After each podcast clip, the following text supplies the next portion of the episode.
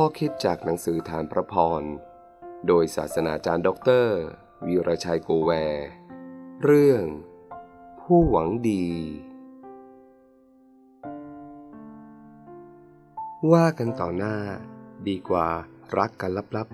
ๆ บาดแผลที่มิตรทำก็ด้วยเจตนาดี แต่การจูบของศัตรูนั้นมันมากเกินความจริง สุภาษิตบทที่ 27 ข้อ5ถึง6ผมต้องรับสารภาพว่า ผมไม่ใช่มนุษย์วิเศษที่ปราศจากตำหนิรอยย่น ผมยังต้องพยายามอย่างเต็มกำลัง มุ่งมั่นที่จะเป็นคนดีกว่าเดิม และอธิษฐานภาวนา ให้วันเวลาที่ผ่านไปจะได้รับพระคุณของพระเจ้า ให้เป็นคนดีกว่าเดิม การที่เราจะดีกว่าเดิมได้นั้น จะต้องมุ่งมั่นในเป้าหมาย ในความประสงค์ที่จะเป็นคนดีกว่าเดิม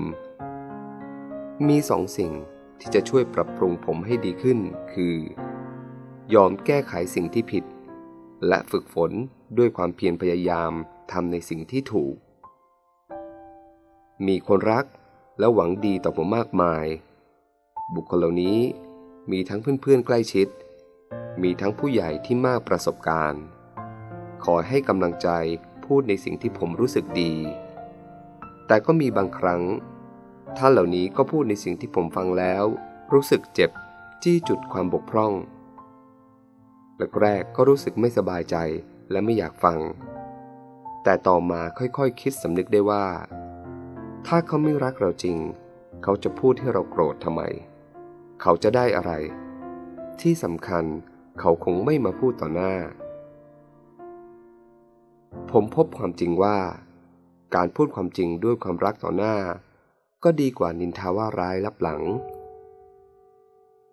ผู้ไม่หวังดีมักชอบพูดเรื่องบกพร่องของผู้อื่นด้วยเจตนาสร้างความเสียหายแก่ผู้นั้น ผู้หวังดีนอกจากจะช่วยแก้ไขสิ่งบกพร่องด้วยการเตือนสอนผมแล้ว ท่านเหล่านี้ยังให้คำแนะนำว่า สิ่งดีคืออะไร ผมต้องขอบคุณบุคคลเหล่านี้อย่างมาก ที่ช่วยบอกจุดอ่อนและเสริมจุดแข็ง ช่วยหล่อหลอมชีวิตผมให้รับการพัฒนาชีวิตขึ้นอีก ตราบใดเรายังมีชีวิตอยู่บนโลกใบนี้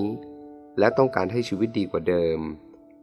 เราคงมีกระบวนการแก้ไขข้อบกพร่อง และเพิ่มเติมสิ่งดีแก่ตัวเองอย่างต่อเนื่อง นอกจากเรา จะเป็นฝ่ายรับการแก้ไขและปรับปรุงจากผู้อื่น ขอให้เราเป็นคนหนึ่งที่จะช่วยผู้อื่นด้วยการเป็นเพื่อน เป็นพี่น้อง เป็นพ่อแม่ ผู้หวังดีช่วยผู้อื่นด้วย ระยะแรก เขาอาจไม่เห็นความดี แต่คนดีจะมองเห็นได้ในภายหลัง เหล็กรับเหล็กชั้นใด เราก็รับกันและกัน ฉันนั้น